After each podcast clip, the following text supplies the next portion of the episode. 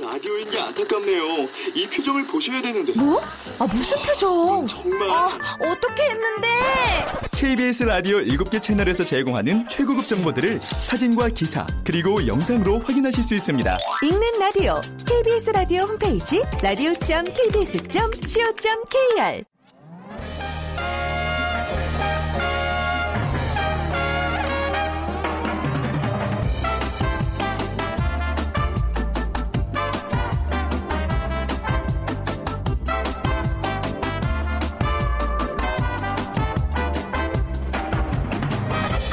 안녕하세요. 빅데이터로 보는 세상 아나운서 최현정입니다. 요즘 현대인들의 관심사 중에 하나 건강을 빼놓을 수가 없습니다. 몸에 좋은 음식, 새로운 운동기구, 그 사이에서 언제부턴가 디톡스라는 단어 자주 들립니다. 그러니까 이게 인체 내에 축적된 독소를 뺀다는 개념의 제독 요법이라는 사전적인 의미를 담고 있는데요. 좋은 것을 섭취하는 것 이상으로 나쁜 것을 배출하는 것이 필요하다는 의미입니다. 그런데 건강한 삶을 위해 필요한 건 몸 안의 독소를 제거하는 일뿐만이 아닌 것 같습니다. 스마트폰을 비롯한 디지털 기기에 중독된 우리의 마음도 비워야 하지 않을까 싶은데 디지털 치매, 스마트폰 좀비, 스몸비라는 신조어도 생겨났고요. 실제로 몸의 이상 증상까지 호소하는 사람들도 있어요. 그래서 잠시 후 2030 hot trend 시간에는요. 디지털 디톡스라는 키워드로 데이터, 빅데이터 분석해 보겠습니다. 그리고 오늘 세상의 모든 빅데이터 시간에 졸업을 미루는 졸업 유예에 대한 얘기 같이 나눠보겠습니다. 빅퀴즈입니다. 요즘 스마트폰 없이는 잠시도 견디기 힘든 분들 많으시죠? 386 세대에게는 스마트폰만큼이나 중요했던 바로 그거에 대한 추억이 있습니다. 신세대들의 새로운 연애 수단이자 커뮤니케이션 기기였는데요. 1983년 국내 무선 호출 서비스가 시작되면서 등장한 이 기기는 처음에는 기업의 사업용 통신수단으로 이용됐지만 90년대 들어와서 폭발적인 수요를 자랑하며 97년에는 가입자가 1,500만 명을 돌파할 정도로 일반 대중들의 사랑을 받았습니다. 휴대전화가 대중화되기 이전에 대표적 휴대통신기기였던 휴대용 무선 호출기. 이 기기의 명칭은 그 호출 알림 소리 그 소리가 이렇게 나요. 그래서 그 이름이 유래했다고 합니다. 1번 성화, 2번 DDD, 3번 삐삐, 4번 전보 중에 정답 고르셔서 여러분들의 의견과 함께 보내주시기 바랍니다. 당첨되신 분께는요, 따뜻한 아메리카노 모바일 쿠폰 준비해 놓고 있어요. 휴대전화 문자 메시지 지역번호 없이 샵 9730입니다. 짧은 글은 50원, 긴 글은 100원의 정보 이용료가 부과됩니다.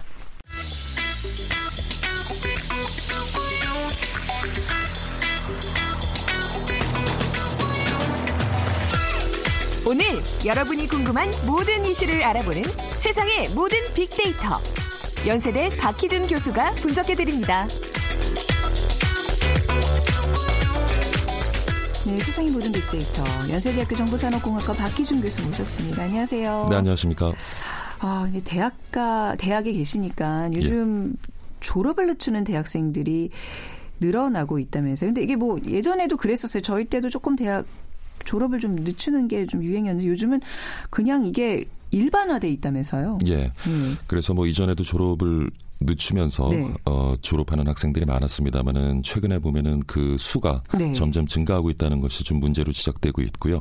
4년제 대학생 10명 가운데 4.5명은 스펙을 쌓기 위해서 음. 졸업을 미루는 것으로 나타났는데 한국직업능력개발원은 2013년 대학 졸업생 1만 8천여 명을 조사한 결과 4년제 대학 졸업자 중 졸업 유예자 비율이 44.9%에 달한다고 밝혔습니다. 그러니까 네. 수치가 굉장히 높은 편이죠. 그렇죠. 이게 뭐 다 취업 때문이라고 봐도 되겠죠.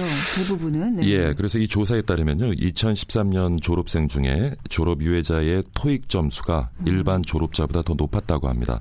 네. 졸업 유예자의 토익 점수가 786점 그리고 네. 일반 졸업자의 토익 점수가 720점. 음. 그러니까 아무래도 그 취업을 위해서 영어 능력을 키우는데 좀 많은 시간을 할애했던 것 같고요. 네. 결국에는 졸업 이후에는 취업에도 유리하게 작용한 것으로 나타났는데 어. 취업률의 경우에 졸업 유예자는 73.3에서 80.3%. 네. 하지만 일반 졸업자는 69.4에서 77.4%. 그러니까 굉장히 높죠.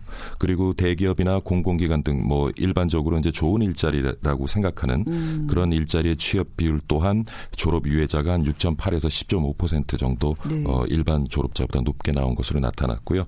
아무래도 그러다 보니까 그 초봉 네. 월 평균 임금도 졸업 유예자가 206만 원에서 229만 원 그리고 일반 졸업자는 175만 원에서 200만 원으로 어 졸업 유예자의 초봉이 좀 더 높은 것으로 나타났습니다. 그러니까 조금 더 오래 버틸수록 뭐 점수도 높게 나오고 취업에도 유리하고 근데 그 기간만큼 소비되는 그야말로 정말 가장 내 인생의 황금기 같은 시기 20대 그렇죠. 중반이잖아요. 그, 그, 시간이 좀 소모되고 있다는 거 보면 안타까운데 그, 예. 예. 개인적으로도 그렇고요. 네. 사회적으로 봤을 때도 어. 졸업 유예자가 졸업을 유예하지 않고 네. 인력 부족 문제를 지금 겪고 있는 중소기업에 취업했을 경우에 사회적으로 얻게 되는 이득을 추산해 보면요. 네. 어, 한 2,514억 원 정도에 달한다고 어. 얘기합니다. 그러니까 결국에 졸업 유예는 우리 사회적 비용으로 다가오는 거죠. 네.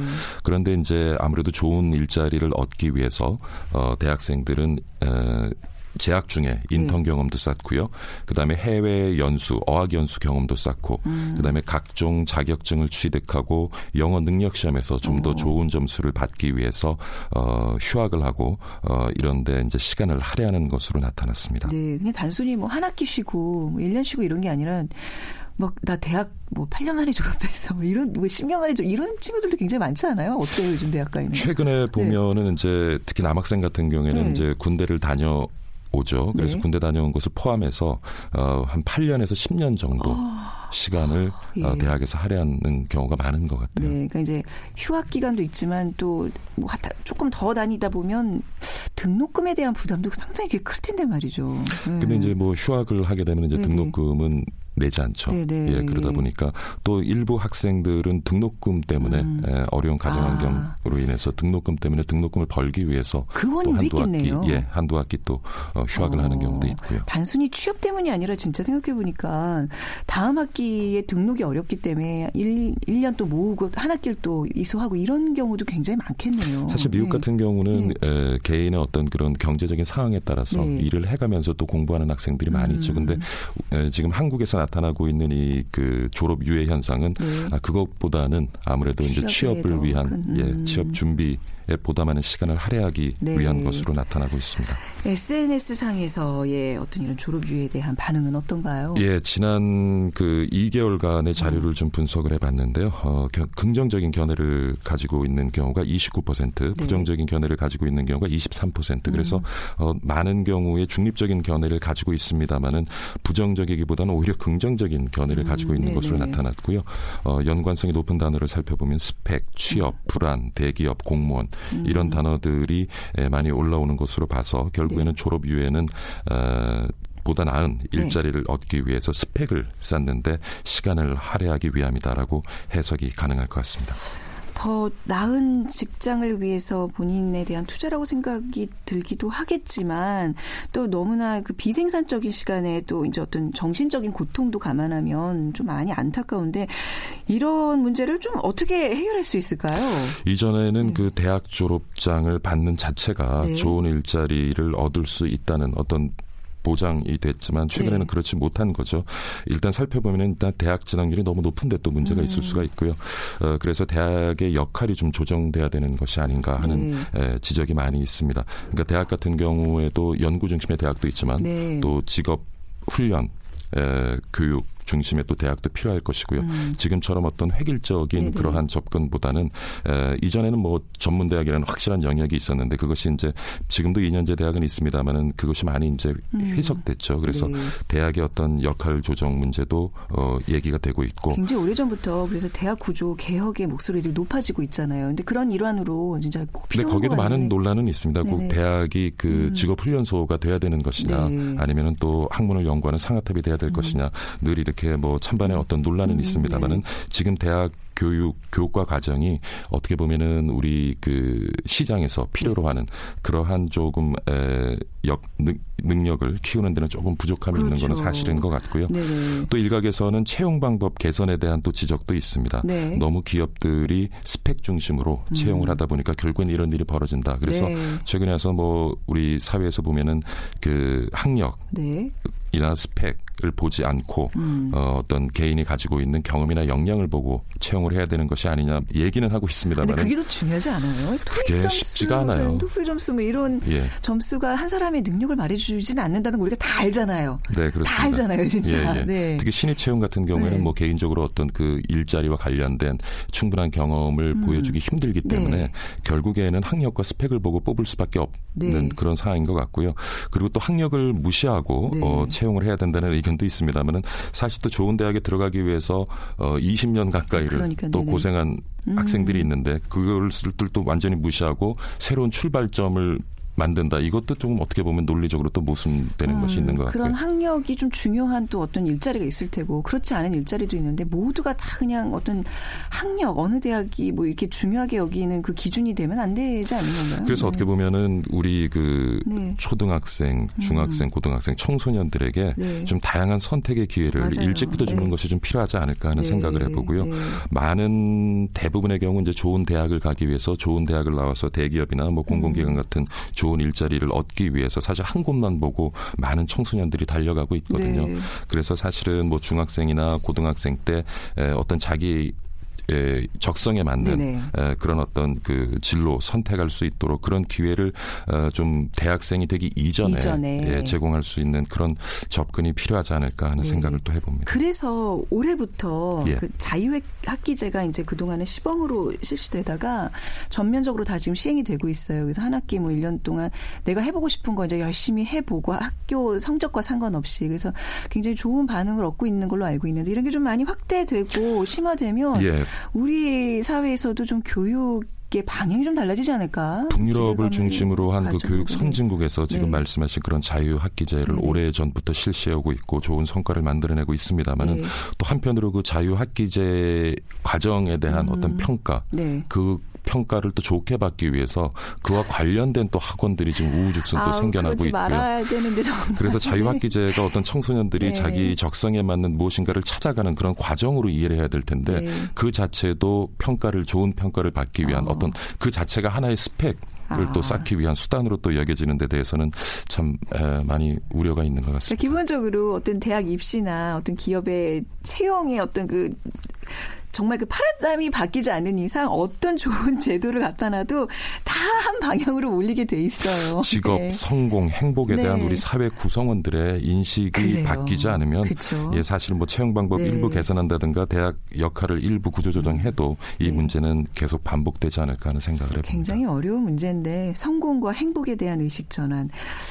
자 어떻게 하면 이게 이루어질 수 있을까요, 교수님? 그러니까 지금까지 한 네. 곳을 보고 달려가면서 주변과 끊임없이 음. 자신을 비교하고 그 가운데서 성공이라는 네. 것을 만들어낸다라고 생각을 하는데 이제 자기에게 어울리는 옷을 입고 음. 네. 자기가 하고 하고자 하는 일, 자기가 즐길 수 있는 일을 찾아서 어, 그것을 해 나가는 것이 진정한 성공이고 음. 네. 행복이다라는 그런 어떤 구성원들의 인식이 필요할 것 같습니다. 네, 나의 그 젊었을 때 어떤 많은 경험들이 자산이 될 수 있는 그런 사회 환경이 좀 갖춰졌으면 좋겠습니다.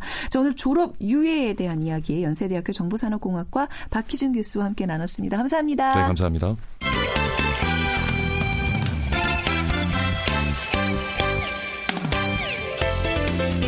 빅데이터가 알려주는 2030 핫 트렌드. 빅커뮤니케이션 전민기 팀장이 분석해드립니다.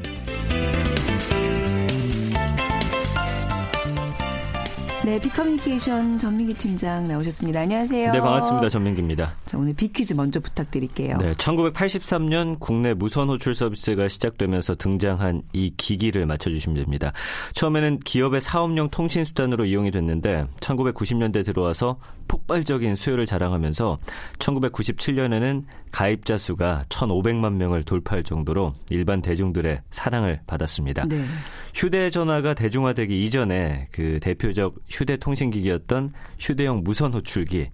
이 기기 명칭이 이 호출 알림 소리에서 유래됐다고 하는데 지금은 스마트폰 두고 오면 집으로 다시 달려가는데 당시에는 이거 두고 오면 아주 찾느라고 굉장히 바빴습니다. 또 좀 작- 작아가지고. 작잖아요. 예. 1번 성화, 2번 DDD, 3번 삐삐, 4번 전보. 아, 정말 이게 보기는 들으면 들을수록 웃기지 않아요? 여러분도 아마 같은 의미에서 잠시 좀 웃으셨으리라 믿으면서 정답 보내주시기 바랍니다. 휴대전화 문자메시지 지역번호 없이 샵 9730입니다. 짧은 글은 50원, 긴 글은 100원의 정보 이용료가 부과됩니다. 자, 요즘은 누구나 다 디지털 기기 속에서 살고 있습니다. 자, 우리 앞서 그 보기 중에 하나였던 것부터 시작해서 이제는 스마트폰 누구나 다 이제 갖고 있다고 해도 과언이 아닌데 스마트폰 없는 하루를 상상해 본 적 있어요? 어, 없죠. 음. 요즘에 진짜 주변 둘러봐도 스마트폰을 안 보는 사람이 없을 정도로 네. 그렇죠. 현대인들은 스마트폰을 비롯한 디지털 기기에 아주 홍수 속에서 살고 있는데 지하철이나 버스 같은데 타보시면은 거의 한 5, 60% 정도는 다 이거 보고 있고요. 네. 뭐 카페, 병원 어디를 가든지 대부분의 사람들이 이제 스마트폰에 시선이 고정이 돼 있고 가족뿐만 아니라 친구들 그리고 직장 동료들하고 함께 있는 그 순간마저도 네. 몸은 같이 있지만. 네, 눈과 마음은 또 떨어져 있잖아요. 제일 이해 안 가는 게 연인들, 남녀 맞아요. 그 연인인데 분명히 왜 만났어요? 왜 데이트해요? 스마트폰 보고 있더라고요. 그렇습니다. 그 얼마 전에 제가 이제 스몬비조비라고 해가지고 스마트폰과 좀비의 합성어 전해드린 적이 있었는데 이것 때문에 지금 교통사고도 굉장히 많이 발생하고 있거든요. 실제로 교통안전공단이 발표한 자료를 보니까 스마트폰 사용으로 인한 그 보행자 교통사고, 그러니까 스마트폰을 보면서 지나가다가 사고가 난 경우가 지난해 1,300여 건 발생했고요. 네. 이게 그 전해보다 30% 증가한 수치입니다. 이게 이유가 뭔가 봤더니 일단 우리나라는 스마트폰 보급률이 굉장히 높아요. 전 세계 1위라고 하는데 전체 인구의 88%가량이 스마트폰을 소유하고 있고 네. 이 가운데 한 15% 정도는 지금 스마트폰 중독 증상을 보이고 있다는데 제가 볼 땐 좀 더 되지 않을까 싶고요. 네. 뭐 스마트폰으로 하는 거 보면은 메신저, 뉴스 검색, 온라인 게임 등을 한다고 하는데 어쨌든 이 스마트폰 기기에 중독돼 있는 것만은 사실입니다. 네. 자, 우리 국민들이 스마트폰을 얼마나 자주 사용하는지 좀 더 자세히 좀 통계적으로 알아볼게요. 예, 한국정보와진흥원이 발표한 자료를 봤더니 우리 국민 1인당 스마트폰 이용 시간이 하루 평균 4.1시간입니다. 네, 이것도 사실 안 와닿아요. 근데 네. 4.1시간 생각해 보세요, 여러분. 그, 그냥 쉬는 시간 다 포함해서 다 그 짜투리 시간을 모으면 한 4시간 될까요? 그러니까요. 어, 그렇죠. 네. 네, 그냥 틈나는 대로 본다는 얘기죠. 계속 보는 거죠. 하루 한 22번 정도 스마트폰을 켜서 각각 11분 동안 스마트폰을 들여다보는 걸로 조사가 됐는데 어. 네. 스마트폰 중독 위험에 있는 사용자는 이거보다 훨씬 많은 시간을 사용하고 있습니다. 예를 들면 10대 후반에서 20대가 여기에 속하고 있고요. 네. 5.4시간. 음. 하루에 5.4시간이면 10시간을 깨어 있다고 치면은 거의 반 정도 어, 쓰- 아, 10시간 더 깨 있죠. 네. 어쨌든 간에 꽤, 꽤 많은 시간을 사용하고 있는 겁니다. 이게 통계에서 확인할 수 있듯이 우리가 요즘에 대화가 많이 줄었습니다. 네. 모바일 메신저로 하루 평균 11.2회를 이야기하고 뭐 음. 더 많은 시간을 모바일 메신저를 하는데 보낸다는 뜻인데 또 미래창조과학부가 발표한 자료를 보면은 여러분들도 아마 여기에 대부분 속해 있으실 거예요. 네. 이럴 때도 디지털 기기를 사용한다라는 자료를 봤더니 70.9%가 일이나 공부를 하는 도중에 SNS, 메신저, 게임 네. 이 업무 외 다른 목적으로 사용해 봤다라는 거고요. 44.9%가 친구들이나 가족들과 이야기할 때, 33.8%가 밥 먹을 때, 아까 말씀해 주신 대로 음. 데이트할 때도 33.2%의 사람은 휴대폰을 본다는 왜 거죠. 만나냐고요, 그러려면 진짜 이해가 안 가요. 그 러니까 얼마나 이제 아까운 시간인데 예, 그 시간이. 사랑하는 사람과 1분 1초가 아까운 그 시간 심지어 네. 데이트할 때도 이 디지털 기기를 손에서 놓지 못하고 있는 음. 우리 대한민국의 현 주소입니다. 그러니까 왜 알코올 중독의 기준이 예. 내가 하는 일을 못하는 그러니까 내 일에 방해가 될 정도가 되면 알코올 중독이라고 그러는데 제가 보기엔 스마트폰 중독은 그 일 외의 모든 시간을 다 스마트폰을 찾는 거 정도면 음. 중독 이라고 봐도 될 것 같아요. 근데 맞아요. 저도 말은 이렇게 하지만 제가 그러거든요. 솔직히 네. 전민 팀장도 그렇죠. 네. 지금도 저 옆에 저는 그래도 양심적으로 스튜디오 밖에다 갖다 놓는데 여기 오시는 아, 예. 패널분들 맞아요. 100%가 다 이제 무음으로 혹시나 뭐 중요한 뭐가 음. 있을까 그리고 또 중간에 중요한 어떤 정보들을 검색을 또 막 하시더라고요. 맞아요. 네. 뭐 빅데이터 전문가니까 이해는 합니다만 아 근데 필요하잖아요. 필요하시죠? 필요합니다. 네. 예, 필요한 상황까지 이르렀는데 그래서 디지털 디톡스라는 단어가 요즘 나왔어요. 예, 요즘 네. 이제 이제 디지털 디톡스라는 단어가 뜨고 있는데 어 역시나 이 디지털 기계 피로감을 느낀 사람들이 꽤 많으실 거예요. 네. 저도 사실 좀 그렇긴 한데 어쩔 수 없이 쓰고 있거든요.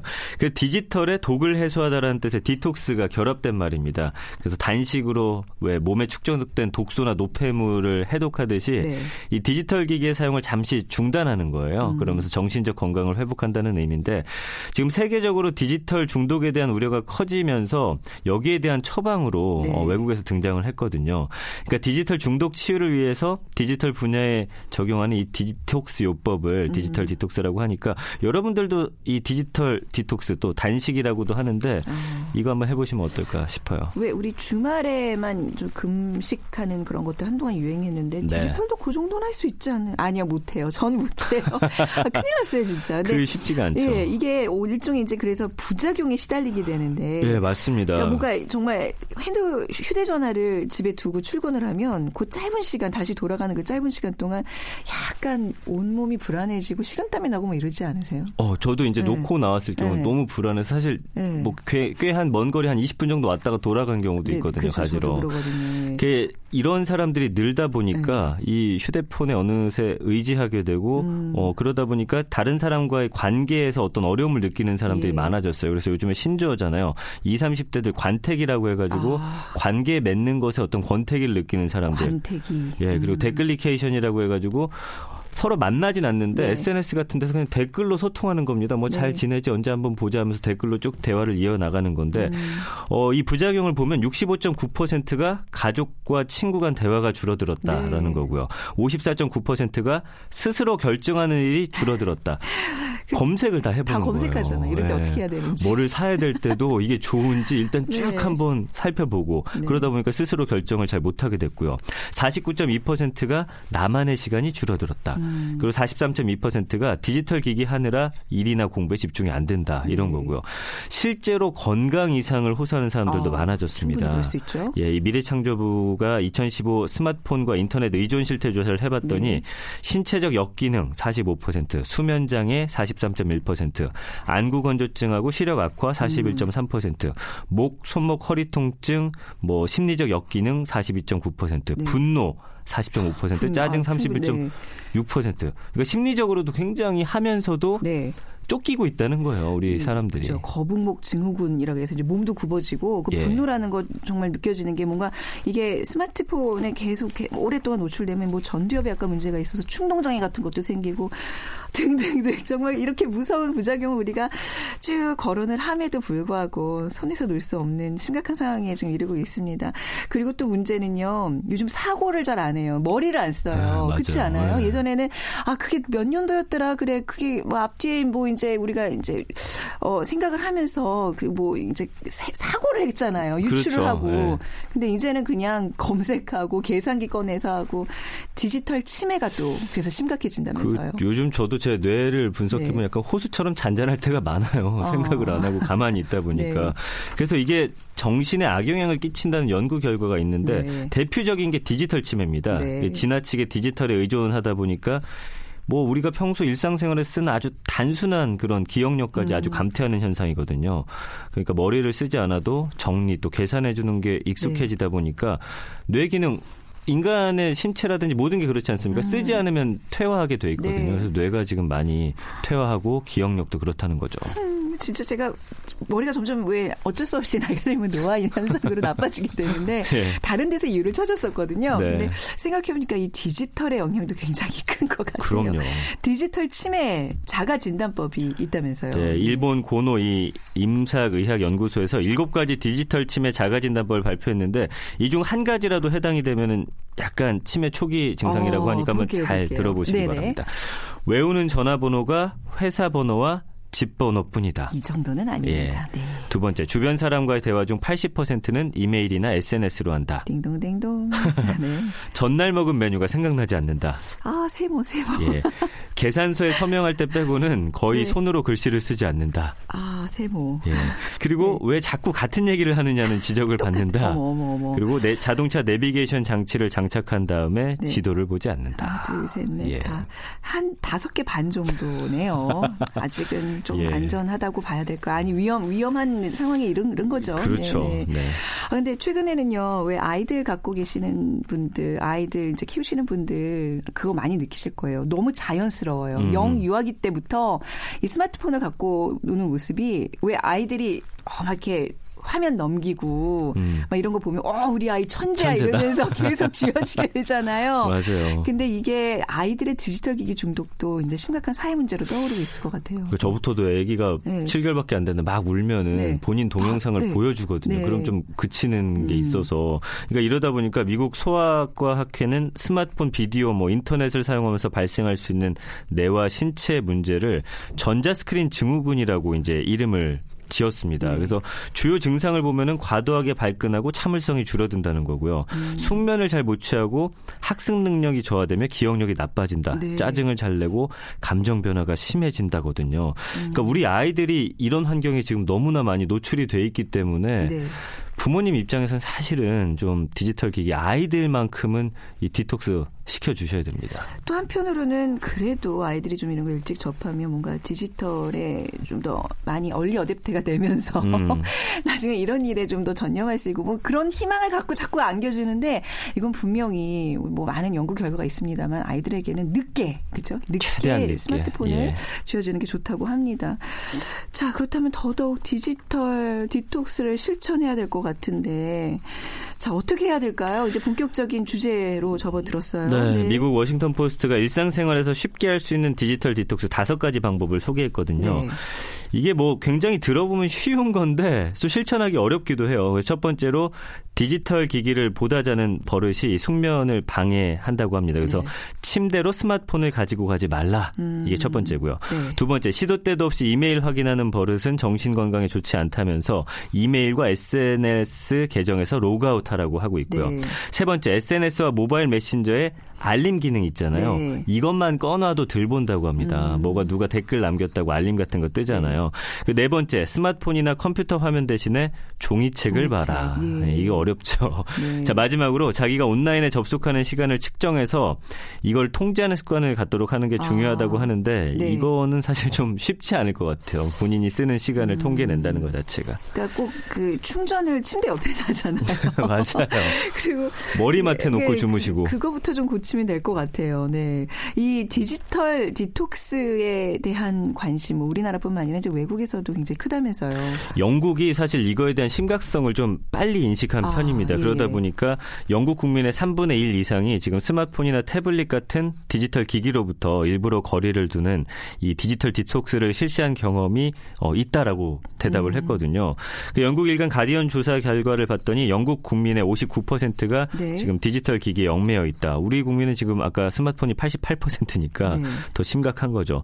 그래서 영국인이 일주일에 인터넷을 이용하는 시간이 24세 이상 성인 경우에는 25시간, 16세에서 24세가 29시간. 네. 뭐 이렇게 시간이 많다 보다 보니까 어, 영국인들은 지금 디지털 디톡스를 많이 하고 있는데 30% 정도가 휴일을 이용해서 디지털에서 벗어난다. 아까 말씀해 주신 네, 대로 네. 주말이라도 좀 내려놓자라는 거고요.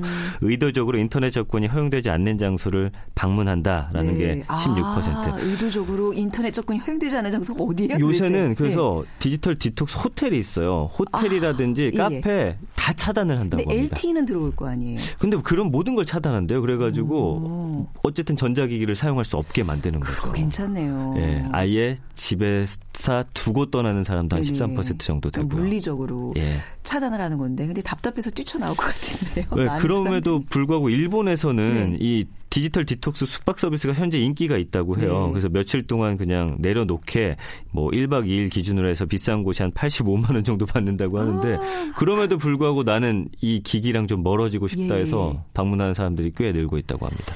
그러니까 뭐 템플 스테이를 해보신다던가. 아, 맞아요. 아 진짜로 네. 거기 휴대전화 켜고 뭐 이런 거 못 할 거예요. 제가 알기로는. 제가 가봤는데 네네. 이- 템플 스테이 해보셨어요? 일주일 갔는데 어. 이틀까지는 굉장히 불안해요. 네네. 근데 3일부터는 진짜 어. 평온함과 마음의 고요함을 찾을 수가 있더라고요. 네. 자, 오늘 끝으로 디지털 디톡스에 대해서 정리를 해 주신다면요. 우리가 진짜 요즘 디지털 기기에 노예가 되고 있잖아요. 음. 그러니까 노예가 되지 않는 방법은 우리 스스로가 좀 사용을 조절할 수 있을 때만 가능할 것 같고요. 심지어 이 애플의 스티브 잡스마저도 네. 가끔은 이 디지털 기기 없이 사색을 즐겼다고 합니다. 네. 우리 뇌 또 마음에 쉼이 좀 필요할 것 같고요. 에릭 슈미트 구글 회장의 말로 좀 오늘 끝낼까 하는데 네.